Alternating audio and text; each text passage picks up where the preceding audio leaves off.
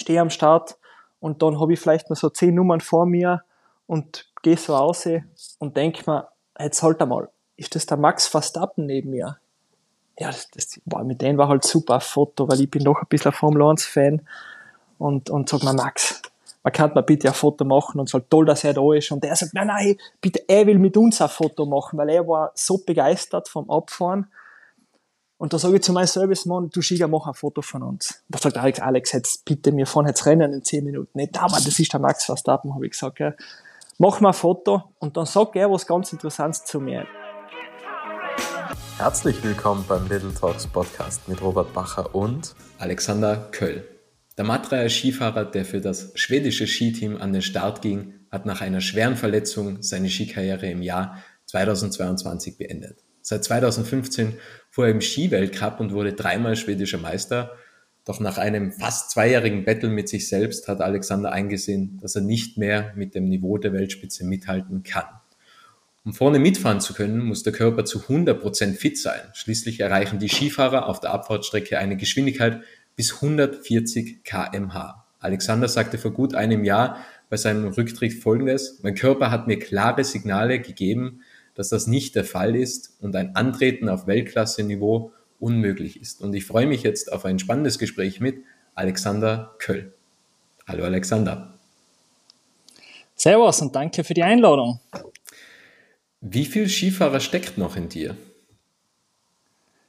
Ja, also ich glaube Skifahrer, wenn man einmal ein Skifahrer war, dann ist man, dann ist man immer ein Skifahrer. Skifahren war immer schon äh, ein riesen, riesen Teil von meinem Leben. Mit dem bin ich aufgewachsen und, und die Leidenschaft ist nach wie vor auf den Bergen und im Schnee.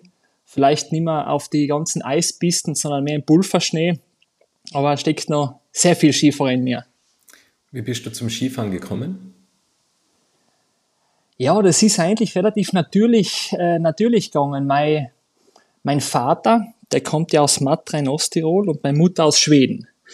Der Vater, der war Skilehrer damals und hat auch beim Lift gearbeitet und äh, meine Mom im Hotel Goldred. Und da war es eigentlich ganz üblich, dass wir nach der Schule auf die Piste rauf sind und, und da haben wir ja, ich und meine Schwester relativ früh Skifahren gelernt. Das war eigentlich ein bisschen so, ja, da ein bisschen zum Alltag hat es gehört. Und wie kann man sich das dann eigentlich vorstellen, dass man, dass man einberufen wird, zum Beispiel in einen Nationalkader? Also wann ist da eigentlich Talente-Scouting? Weil wie kann man sich das vorstellen? Oder muss man da Skigymnasium oder sowas gehen, dass man überhaupt den Sprung schafft?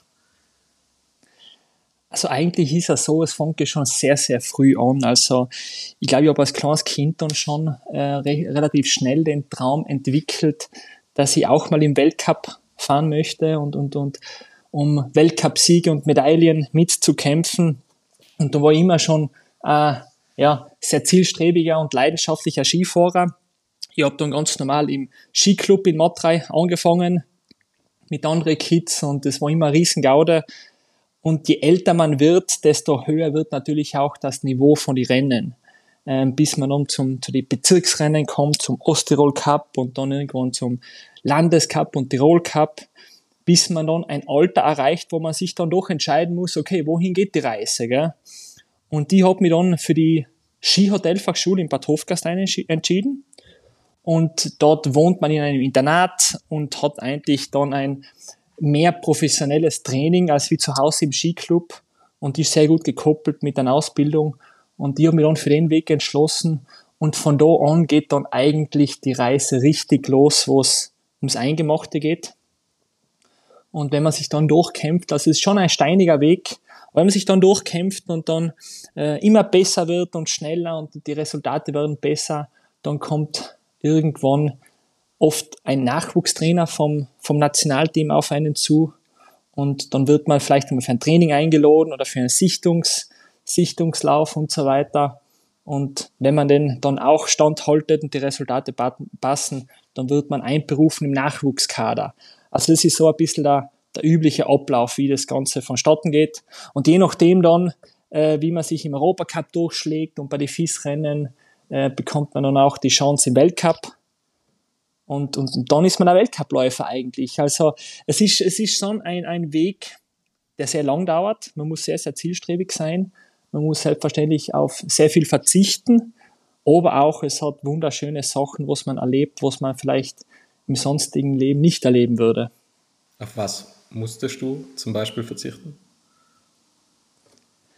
Ja, ich würde sagen, ähm, speziell im Alter von 14 und aufwärts bis 20, wenn dann doch viele Freunde mal sagen, man, heute auf Nacht ist eine Party, jetzt gehen wir mal alle aus oder grillen und du weißt, am, am nächsten Tag ist Training oder ein Rennen ein wichtiges, dann hat man doch auf das äh, verzichtet, ähm, was im Nachhinein absolut die richtige Entscheidung war. Aber wie gesagt, als Jugendlicher, äh, einige Jugendliche setzen, setzen doch andere Prioritäten, aber ich war immer sehr fanat ins Skifahren und ins Rennfahren, also für mich war das jetzt nicht sonderlich ein großes Problem. Und äh, ja, wie gesagt, man ist viel weg von zu Hause. Das ist auch nicht immer ganz ohne. Wann hast du einmal nicht verzichtet? Also hast du bei jeder Party abgelehnt, wenn am nächsten Tag Training war? Ja, ja, schon eigentlich. Also zu der Zeit war ich schon sehr, sehr konsequent, muss ich sagen. Ähm, natürlich hat man dann einige Feste gefeiert, wie sie, wie sie gefallen sind, äh, wie man schon so schön sagt. Aber nein, ich habe schon sehr, sehr oft, sehr oft darauf verzichtet. Aber wie gesagt, alles zu seiner Zeit. Es ist, es gibt ja auch eine Off-Season, wo man dann vielleicht einmal ein bisschen auf den Putz haut und dann mal ein oder zwei Bier mehr trinkt, als wie sonst. äh, aber nein, nein, das, das, das muss schon sein so, ja. Wann kann man eigentlich sagen, dass man es im Skifahren geschafft hat? Also ab dem Zeitpunkt, wo man Weltcup fährt oder fängt es schon früher an? Oder fängt es früher an? Also kann ja sein, dass man sagt, okay, sobald man im, im Jugendnationalkader ist, dass man es da schon mehr oder weniger geschafft hat zu einem gewissen Teil. Ich glaube, das, das ist ganz schwierig zu beantworten, die Frage. Ein anderer sagt, ich habe es geschafft, wenn ich das erste Mal Weltcup gefahren bin. Der andere sagt, ich habe es geschafft, wenn ich den ersten Weltcup-Sieg gemacht habe. Aber grundsätzlich kann man das so nicht beantworten. Äh, für mich war immer wichtig, ich habe immer sehr groß geträumt, große Ziele und habe aber auch gewusst, ich muss meine ganzen kleinen Teilziele erreichen. Und ich habe mich immer nach die gerichtet, immer wieder ein Teilziel erreicht und dann das nächste und dann das nächste. Und äh, wie gesagt, ich glaube, jeder, der was den ganzen Effort und, und, und Zeit in das ganze Projekt hineinlegt, die wollen auch ganz, ganz vorne mitfahren. Deswegen ist die Frage ganz schwierig zu beantworten, aber ich glaube, jeder, der was auf einem hohen Niveau Ski gefahren ist, der hat es geschafft, weil da steckt so viel Arbeit dahinter, so viel äh, ja, Schweiß und, und, und Trainings und, und äh, Sachen, was manchmal ja, auch mental sehr anspruchsvoll sind, die muss man schon handeln können. Deswegen glaube ich, jeder, der was gern Ski fährt, der hat es geschafft, weil Skifahren ist einfach ein Traum sozusagen. Hattest du schon mal das Gefühl, dass du Burnout hast? Weil im Endeffekt, also wenn man gerade so mit 14, 15 schon sehr leistungsgetrieben ist und sagt, okay, man muss auf viele Dinge verzichten, viel trainieren, viel Leistung bringen, diszipliniert sein, verzichten auf viele Dinge. Also sind ja schon fast Verbotsgesetze, was es da schlussendlich gibt, was man sich zum Teil auch selbst auferlegt, kann ja irgendwann das Gefühl von einer Überforderung bis hin zur Energielosigkeit führen, wo man halt wirklich sagt, jetzt bin ich mal zwischenzeitlich ausgebrannt und ich kann die Leistung nicht mehr bringen. Ist dir schon einmal so ergangen oder hast du mal das Gefühl gehabt, du steckst in einer Art äh, Burnout? Äh, ich Gott sei Dank nicht so sehr. Ich muss sagen, ich habe immer eine Wahnsinnsfamilie gehabt, die was mich unterstützt hat.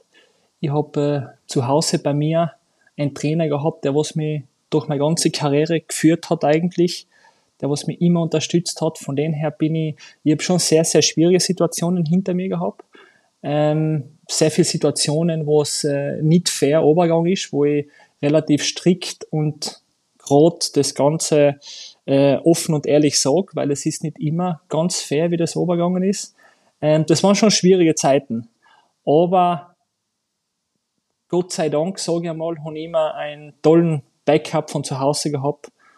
Das sind wirklich Familie, Freunde, Freundin, ähm, bis ja, Trainer, also das enge Umfeld hinter einen, das ist schon ganz wichtig, wo sie einen auffangen.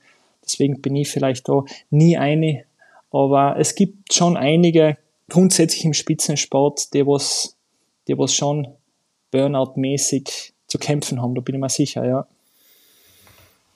Welchen Preis würdest du sagen, hast du denn bezahlt bisher? Also für bis, sagen wir mal, 2022. Also was ist der Preis, den du für deine Skikarriere dann schlussendlich bezahlt hast? Ja, eigentlich gar keinen, weil es hat mir immer Spaß gemacht. Das war immer meine Leidenschaft. Und das ist immer ein, ein, ein Geben und Nehmen in, in, im Leben und auch im Spitzensport. Also man hat ja gewusst, warum man so viel trainiert. Man hat gewusst, warum man auf einige Sachen verzichtet hat auch. Weil man hat einen Traum gehabt und diesen Traum wollte man sich selber erfüllen. Und man wusste auch, dass da irgendein anderer auf der Welt will auch der Beste werden. Und der macht's vielleicht. Also das ist immer irgendwo ein Rennen, das zu optimieren und, und besser zu werden. Äh, in jeglicher Hinsicht. Deswegen habe ich überhaupt keinen Preis gezahlt, sondern im Gegenteil, ich glaube, ich habe sehr, sehr viel Erfahrungen sammeln können, wo es vielleicht andere nicht die Möglichkeit gehabt haben. Und schlussendlich habe ich ja, eine tolle Karriere gehabt, sehr viele Menschen kennengelernt, äh, viele Ziele erreicht, die ganze Welt bereist und ja, bin auf Berge Ski gefahren, wo ich mir gedacht habe, da, da werde ich wahrscheinlich nie runterfahren. Wie ging es dir dann eigentlich mit dem Schritt, wo du gesagt hast, die Karriere ist beendet? Wie, wie lange hat der Prozess gedauert, bis du die Entscheidung getroffen hast? Also ich habe ja gesagt in der Anmoderation, es war ja so ein zweijähriges Battle und mhm. hat es wirklich dann zwei Jahre gedauert? Also wie kam so der erste Impuls eigentlich auf, wo du dann gesagt hast, okay, die Karriere könnte vorbei sein? Also ich war immer jemand, ich habe immer ganz genau gewusst, was ich will. Äh, ich habe meine Ziele, ich habe mir immer Ziele gesetzt, also wie gesagt, Teilziele und, und große Ziele. Und die Teilziele habe ich immer erreicht.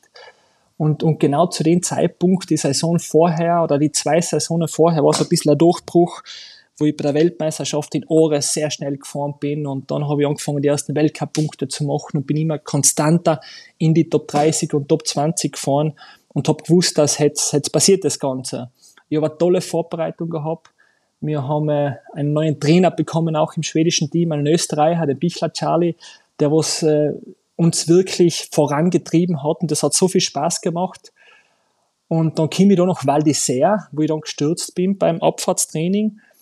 Und zu dem Zeitpunkt habe ich mir eigentlich gedacht, ja, schüttle weg, ist halt der Sturz. Der war eigentlich gar nicht einmal so spektakulär. Da habe ich schon einige, sage ich einmal, radikalere Brezen gerissen als wie, als wie der von, von Val d'Isère.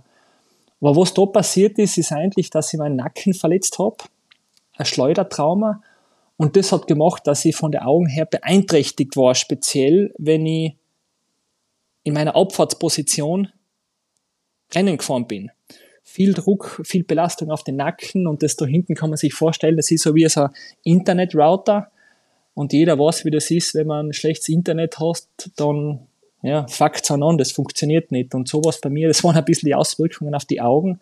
Ich habe dann Doppelbilder gesehen und, und habe gewisse Sachen nicht mehr anfokussieren können. Und mit denen habe ich dann eineinhalb Jahre sehr hart gekämpft. Also mir habe über wahnsinnsärztliche und therapeutische Betreuung gehabt. Also da die Sporttherapie Huber und Meier in Innsbruck, die haben mir sehr, sehr viel geholfen ähm, viele Ärzte, von ja, Osteopathen, also wirklich bis zu Zauberern, wir waren überall. Und jeder hat mir ein bisschen weitergeholfen und ich habe einen Schritt in die richtige Richtung gemacht. Nur das Problem bei den Ganzen war, wie ich dann wieder ins Reingeschehen eingestiegen bin, habe ich gesehen, dass zwei Minuten oder über zwei Minuten haltet mein, Lack, mein Nacken die Belastung nicht aus. So, dass ich sagen kann, ich bin hundertprozentig fit. Und das war dann der springende Punkt. Also ich war ja eigentlich, das war wirklich heu, äh, heuer, also Juni vor, vor einem Jahr, wo ich gesagt habe, was muss ich machen, dass ich meine nächsten Ziele erreiche. Also ich war voll im Trockentraining. Gell? Ich habe am Vormittag nur trainiert. Und habe gesagt, was muss ich machen, dass ich meine nächsten Ziele erreiche. Ja, das erste ist einmal, ich muss zu 100% fit sein. Weil die Weltelite beim Skifahren ganz vorne an der Spitze da geht's so eng her. Also wir reden ja immer nur von Hundertstel. Du musst hundertprozentig fit sein, dass du überhaupt konkurrenzfähig bist. Und der nächste Aspekt ist, ja, wenn man nicht gescheit sieht, dann ist es sicher ja auch nicht, wenn man sich zum Beispiel in Kitzbühel mit 140 senkrecht lässt auf einem Eishang im Schatten. Ähm, Und dann habe ich gesagt, na, ich muss da ehrlich zu mir selber sein. Ich bin nicht fit. Und somit, somit habe ich gesagt, das ist, das war's mit den Abenteuer. Jetzt mache ich was anderes. Und das habe ich dann eigentlich relativ schnell entschieden. Und habe dann mit meiner Freundin und meiner Familie darüber geredet und habe gesagt, dass ich mich entschieden habe, zusammenzupacken und die Ski, die stelle in den Keller und jetzt mache ich was anderes. Und das war natürlich sehr emotional für viele. Ich habe dann auch meinen Trainer zu Hause gesagt, den Brodinger Peter, der was ganz, ganz lange im, im Geschäft ist und habe mit ihm drüber geredet und der hat schon auch gesagt, Alex, du, du spürst das eh selber und das ist hundertprozentig die richtige Entscheidung, weil da muss auch Sicherheit vorgehen.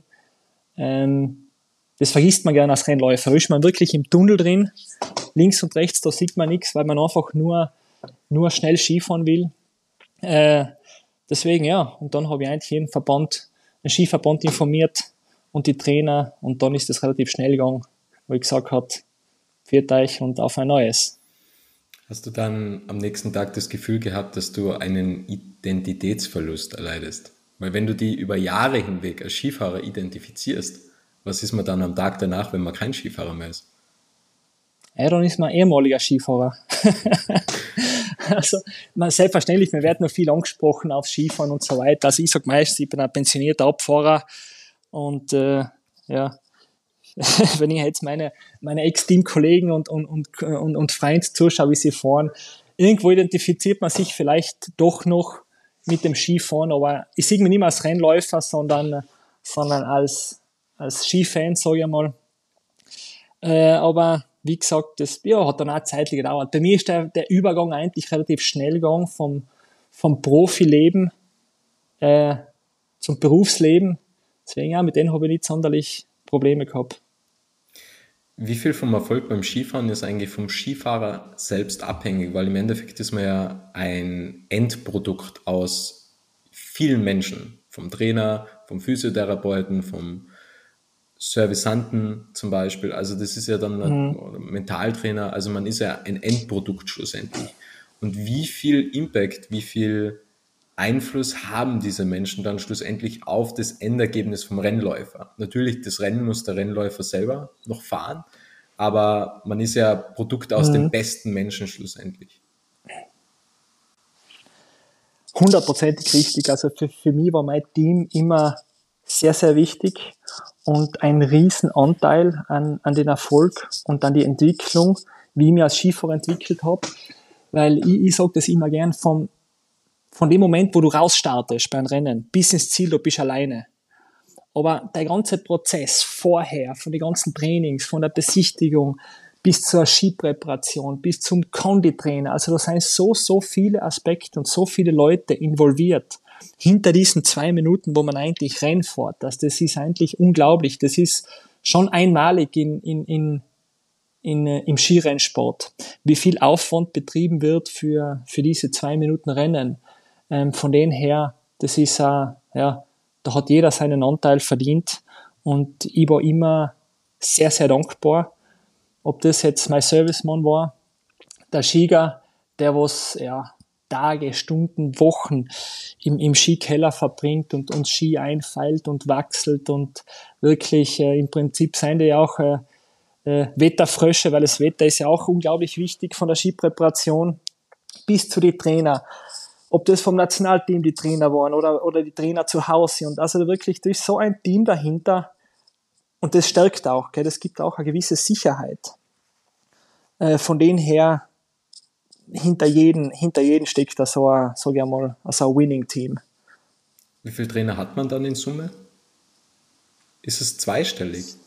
Ähm, manchmal, manchmal schon bei gewissen, kommt drauf an, wie groß das Team war wir vom schwedischen Team, ähm, wir waren relativ klein. Ich habe zu Hause einen Trainer gehabt, also wie gesagt, der, der Peter war immer meine Direktionssprechperson und, und auch mein Mentor durch, durch meine ganze Skikarriere durch. Mit dem habe ich sehr viel Kontakt gehabt. Der war zwar nicht immer dabei, aber telefon, telefonisch sehr, sehr viel und mit Video. Und dann vom, vom Nationalteam aus, da, ja, da haben wir schon drei Trainer gehabt. Die Führungsposition war eben der Charlie, der Bichler, der was mittlerweile zurückgewechselt ist zum ÖSV wieder. Äh, und der hat ein tolles Trainerteam aufgestellt, unter anderem auch Physiotherapie. Da hat meine Freundin sehr, sehr viel mitgeholfen und dann Servicemann. Also wir waren, wir waren ein kleines, kompakteres Team im Gegensatz vielleicht zu anderen großen Nationen, aber genau richtig, sage ich. Also es war sehr familiär, wir waren alle Freunde, äh, weil man reist doch 200 Tage pro Jahr und da muss das wirklich harmonieren. Nicht nur auf der Skipiste, sondern auch äh, abseits der Skipiste. Und das stärkt unglaublich, muss ich sagen. Also man tauscht sich auch sehr viel privat aus und es wird über sehr viele andere Sachen gesprochen. Deswegen das Team, das ist ganz, ganz wichtig, dass das ganz fließend und, und ja, harmonievoll oberläuft, das Ganze. Wenn wir einen Blick auf die Abfahrt werfen, was, was geht da eigentlich im Kopf vor? Also was, was passiert da? Und vor allem auch, wenn man jetzt einen Unfall hat, weiß man das schon im Vorhinein?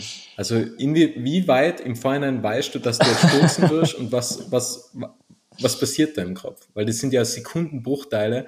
Wie du sagst, das sind zwei Minuten, also du, weiß ich nicht. Also, jetzt gebe ich dir ein Beispiel, jetzt gebe ich dir ein super Beispiel. Äh, Kitzbühel ist natürlich das faszinierendste Rennen, was es also gibt. Also das Hanekam-Rennen, das ist schon ein Mythos, streift dahinter und das ist tatsächlich ein Mythos. Das fängt in der Früh schon an, dass einmal 100.000 Leute im Ziel stehen, wenn du von der Besichtigung Schnober kommst, also da ist wirklich, da trifft sich alles und jeder.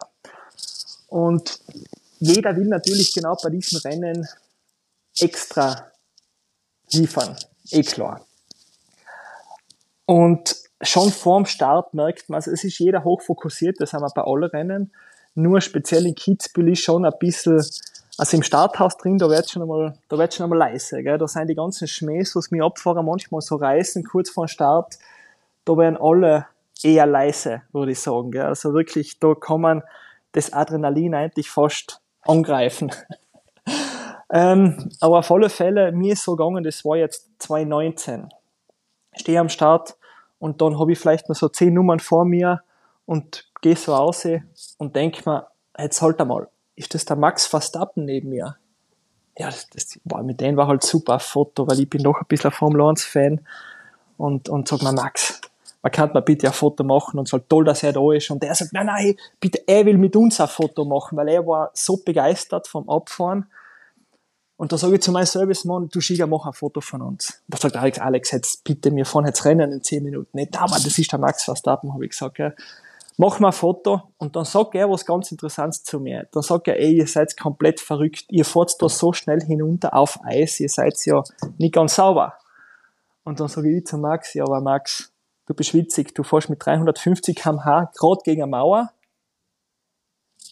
Und das ist für mich verrückt. Weißt? Da sagt er, ja, ja, aber wir, wir haben ein Cockpit, wir sind ja viel mehr geschützt. Es, ihr, ihr fährt nackt, hat er gesagt. Wegen die Rennanzüge, gell. Und da meinte ich, ja, war ganz ein, ein nettes Gespräch auflockerndes. Aber dann bin ich halt noch vor zum Start und, und voller Fokus natürlich. Du kriegst die letzten Funksprüche von den Trainer. Und da geht die Pumpen schon, gell, muss ich sagen. Aber das ist so wie bei allen Sachen, wenn man sich gut vorbereitet, dass man sich wohlfühlt, dann ist man auch bereit für solche Rennen. Gell? Und wie wir schon vorher gesagt haben, da steckt so unglaublich viel Arbeit drin. Also im Sommer sind wir in Chile, das sind so viele Trainingstage, so viel, äh, so viele Stunden in der Kraftkammer und am Ergometer.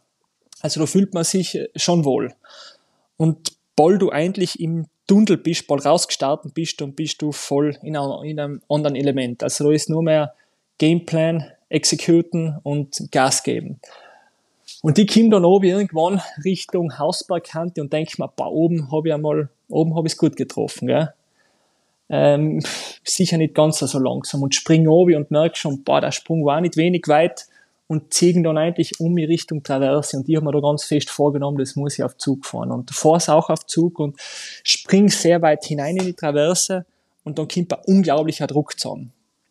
Und jetzt kommt es eigentlich wegen Stürzen ich bin dann am Ausfahrt von der Traverse, da hat's mir wirklich so seitlich rausgewickelt und habe einen, ja, einen, einen seitlichen Rodeo-Flip in der Luft rausgemacht. Aber bis zum letzten Zeitpunkt habe ich meint, ich war das Ziel, es da noch zu erwischen, auf der richtigen Seite, dass ich nicht das da auslasse. Und habe eigentlich bis zum letzten Moment war ich überzeugt, dass ich das noch irgendwie schaffe. Und erst im letzten Moment, bumm, das war so eine Überraschung, dass mich so rausgehebelt hat, dass dann dann denkst du, in der Luft habe ich mir gedacht, okay, das dauert mir jetzt zu lang, bis ich aufkomme. Also da habe ich versucht, ganz, ganz eine, eine, eine richtige Körperspannung zusammenzubringen und habe eigentlich auf den Impact gewartet. Und denke mir so, bah, das dauert lang. Und irgendwann, der zack, schnalzt es mir auf und war halt wirklich eine Volldetonation eigentlich da auf die eisige Piste und, und, und dann rutsche ich so runter und dann war ich kurz weggetreten und wieder ein wach wäre unten, waren alles Leute schon und Retter und, und Ärzte und Trainer um mich rum und die haben natürlich schon Erstversorgung, weil es ist natürlich da äh, äh, ganz wichtig. Äh, und dann habe ich die, die Füße kurzzeitig nicht gespürt. Und das war schon einmal ein bisschen so, okay, das war jetzt vielleicht nicht optimal. Äh, sein aber Gott sei Dank das Gefühl dann wieder zurückgekommen und, und ja, bin dann mit dem Hubschrauber nach Innsbruck geliefert worden und habe mir im Hubschrauber dann eigentlich schon gedacht, okay, Teufel, ich hoffe, das geht sich aus, weil in einer Woche, in einer Woche ist Weltmeisterschaft in Schweden, die Heim-WM. Und war eigentlich der Fokus schon auf nächste Woche gelegt. Also wie gesagt, als Rennfahrer, da bist du so drin im Rennmodus, dass die Stürze, die machen dir jetzt, oder haben mir jetzt nie sonderlich viel, viel was ausgemacht. Aber der war eigentlich gleich weggesteckt auch, das Ganze. Aber das war, war ein bisschen meine Story da zum, zu dem Thema. Gab es Momente, wo du Angst gehabt hast bei der Abfahrt? Weil die darf man ja eigentlich nicht haben, oder? Also du kannst ja nicht irgendwie im Abfahrtshaus stehen und sagen, okay, jetzt beginnt die Abfahrt, super und ich habe super viel Angst. Also das darf ja nie vorkommen, weil diese Selbstzweifel, die Na. zerstören die ja, oder? Also Angst habe ich, hab ich nie gehabt, aber sicherlich einen gesunden Respekt. Und ich glaube, den soll man auch haben. Ähm, aber wie gesagt, wenn man vielleicht mit 17 Jahren oder mit 18 irgendwo runtergeschickt wird auf so einer Weltcup-Strecke, das verstehe ich auch, dass derjenige Angst hat. Das hätte ich auch gehabt, wenn ich mit, mit den Alter da hinaus geschubst werden würde. Aber man baut das Ganze ja auf. Das kann man sich so vorstellen, wenn du zum Autofahren anfängst. Du kriegst mit 17, 18 einen Führerschein und du bist bis jetzt nur in der Gemeinde oder im Dorf ein bisschen gefahren mit 50 km/h, vielleicht einmal ein 80er. Da fahrst du einmal auf der Landesstraße mit 100 und ist schon relativ schnell. Und wenn man dann direkt auf die deutsche Autobahn geschickt wird, mit Unlimited und man pfeffert 180, ja, da hätte derjenige vielleicht auch Angst aber mit der ganzen Erfahrung und mit dem Training vom Fahren, ob das jetzt beim Autofahren ist oder beim Skifahren, da gewöhnt man sich ja an, an gewisse äh, Limits. Ob das jetzt vom, vom Speed Haze oder von Belastung oder von der Schwierigkeit, das ist ja genau das Training, was man macht. Man bereitet sich auf diese Sachen vor. Und da ist wiederum das Trainerteam so unglaublich wichtig, dass sie wirklich wissen, wann macht man was. Da ist vielleicht der Fokus mit einem jungen Nachwuchsläufer, dass man äh, ja, dass man das Ganze aufbaut, dass man wirklich in allen Sparten sehr gut ausgebildet, sehr gut ausgebildet ist und, und dementsprechend sich dann auf die nächsten Schritte vorbereitet. Hast du heutzutage noch Angst? Ja, jetzt, wenn ich mich da oben fahren, glaube ich, brauche ich die nicht mehr, weil ich nicht mehr vorbereitet bin. also allgemein im, im, im, im Leben und in deinen neuen Tätigkeiten, was du ausübst? Gibt es da noch Momente der Angst? Na, na, na, gar nicht. Im Gegenteil. Also ich, ich blicke eigentlich jeder Challenge mit einem, mit einem lachenden, lachenden Gesicht entgegen. Weil das, das ist schon, das Skifahren war sehr, sehr harte Lebensschule auch, muss ich sagen. Aber ich habe das jetzt im Berufsleben gesehen, also mit gewissen Drucksituationen gehe ich relativ locker um, wo es für andere vielleicht überhaupt nicht möglich wäre. Aber ich glaube, man, man, man hat sich man hat lernen können, wie man mit den Ganzen umgeht. Deswegen habe ich da eigentlich überhaupt keine Angst. Vielleicht gehen wir nochmals genau auf das Karriereende ein. Du hast mir erzählt, du wolltest ja eigentlich im Vorgespräch, du wolltest ja eigentlich mal den Sommer genießen. Und das war mehr oder weniger so ja. Freitag, Ende, Montag wieder Anfang. Ja, das war tatsächlich so. Also wie ich mein Karriereende bekannt gegeben habe, äh, dann habe ich mir gedacht, jetzt mache ich einmal einen Sommer, jetzt mache ich einmal im Juli und August, jetzt mache ich einmal nichts, weil äh, ich war immer in Chile, ich habe den ganzen Sommer, ich war auf der Skipiste in der Kraft gekommen und ich dachte, jetzt mache ich einmal einen Sommer, ich mache einmal einen, einen Sommerurlaub und, und genieße es einmal ein bisschen. Hab dann aber also wirklich am gleichen Tag vom Karriereende sehr viele Anrufe bekommen und, und viele haben natürlich zum Karriereende und zur, zur Karriere gratuliert und gleichzeitig habe ich sehr viel Jobangebote bekommen. Und unter anderem habe ich einmal meine jetzigen Geschäftspartner ähm, kennengelernt vor einigen Jahren und wir haben schon nebenbei so ein, zwei sehr spannende Projekte zusammen, zusammen gemacht und wo wir auch Erfolg gehabt haben. Und der hat gesagt, Alex, wir, wir machen einmal zusammen was. Und ich habe gesagt, ja, nach dem Sommer, nach dem Sommer, dann äh, reden wir.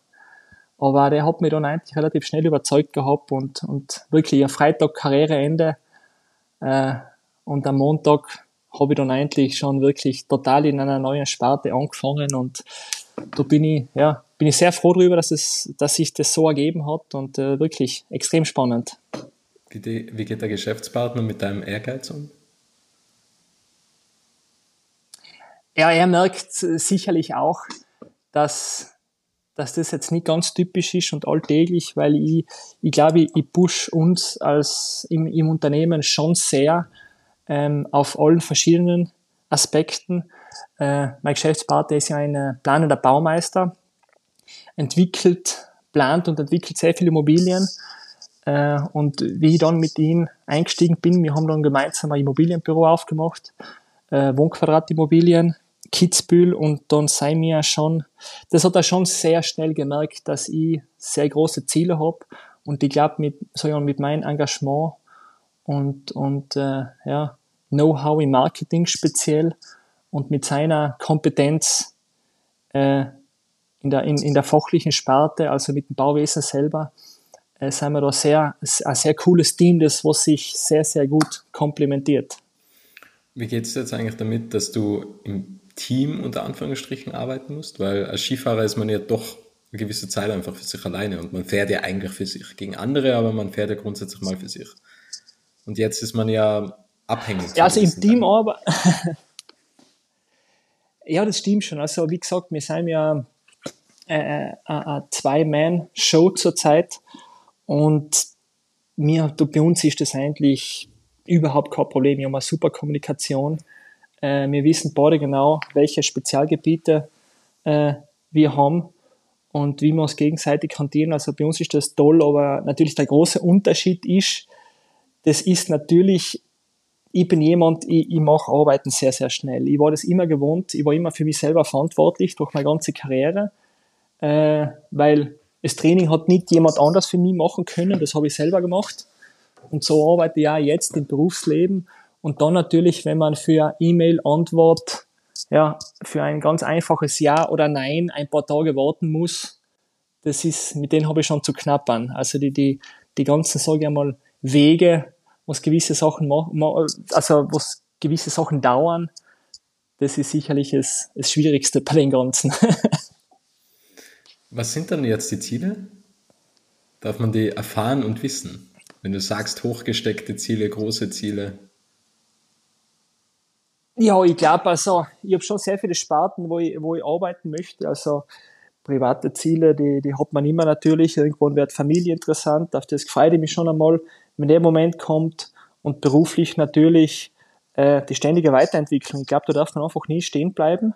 Man will ja eine gewisse, sage ich mal, finanzielle Freiheit sich versuchen zu schaffen, äh, dass man nicht abhängig ist von gewissen Sachen. Das ist sicherlich ein Ziel und grundsätzlich ist es so, es muss einfach Spaß machen, das Ganze, weil wenn Spaß hast in dem, wo man macht, dann ist man auch erfolgreich und ja, mir macht es unheimlich viel Spaß, muss ich sagen, bei allem, was ich mache.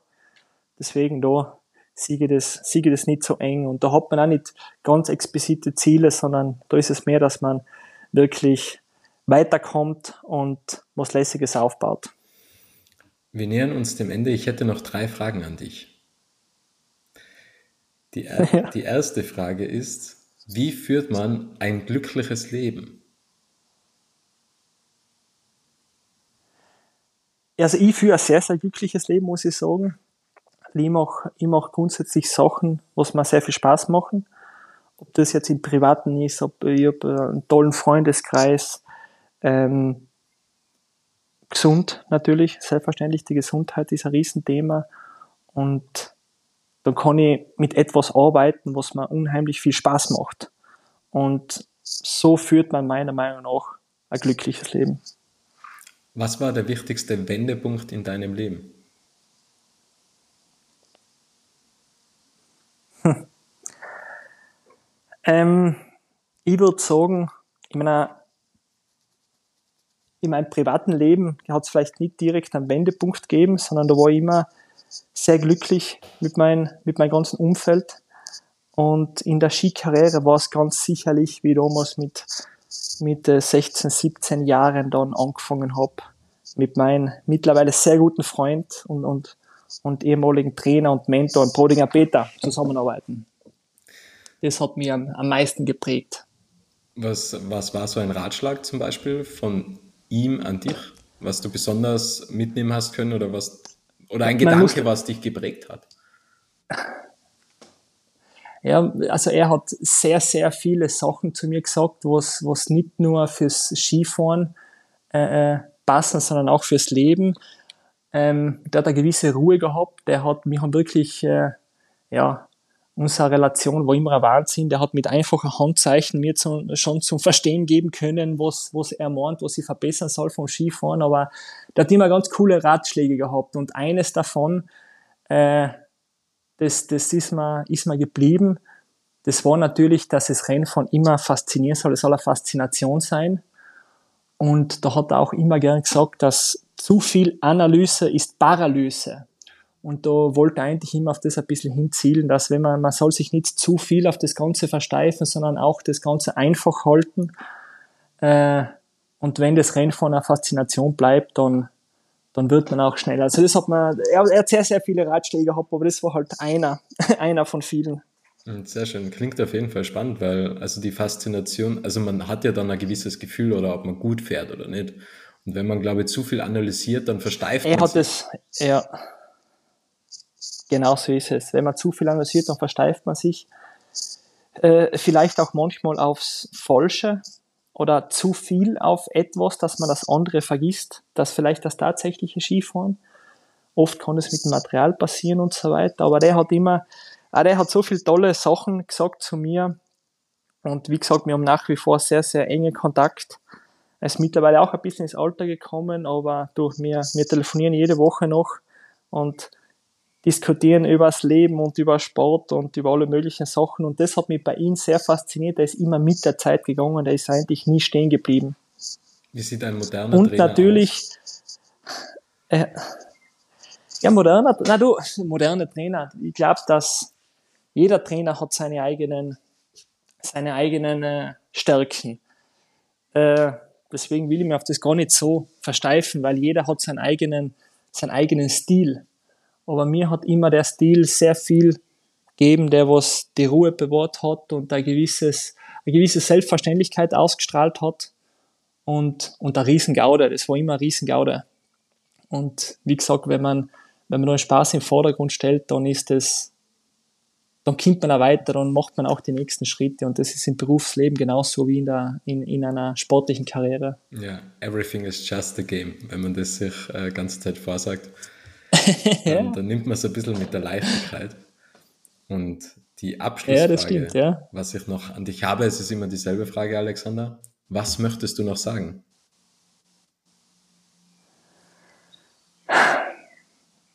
Eigentlich habe ich nicht so viel zu sagen. Also ich glaube, es war ein sehr tolles Gespräch mit dir.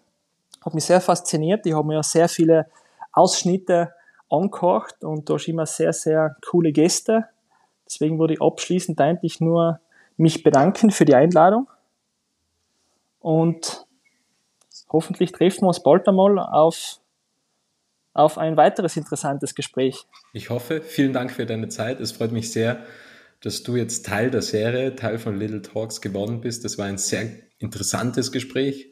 Für mich vor allem aus dem Hintergrund, dass ich ja mal Sportartikelverkäufer war und da ist man ja äh, natürlich mit dem Wintersport konfrontiert am wunderschönen Aachensee. Und es hat mich sehr gefreut, war sehr spannend, einen Blick hinter die Kulissen zu bekommen. Und ich freue mich auf weitere spannende Gespräche mit dir. Danke, Alexander. Ja, ich sage danke. Servus und ciao. Ciao, ciao. Es freut mich sehr, dass du das Interview bis zum Ende angehört hast und wenn du keine Folge mehr verpassen möchtest, dann abonniere jetzt Little Talks in deiner Podcast-App.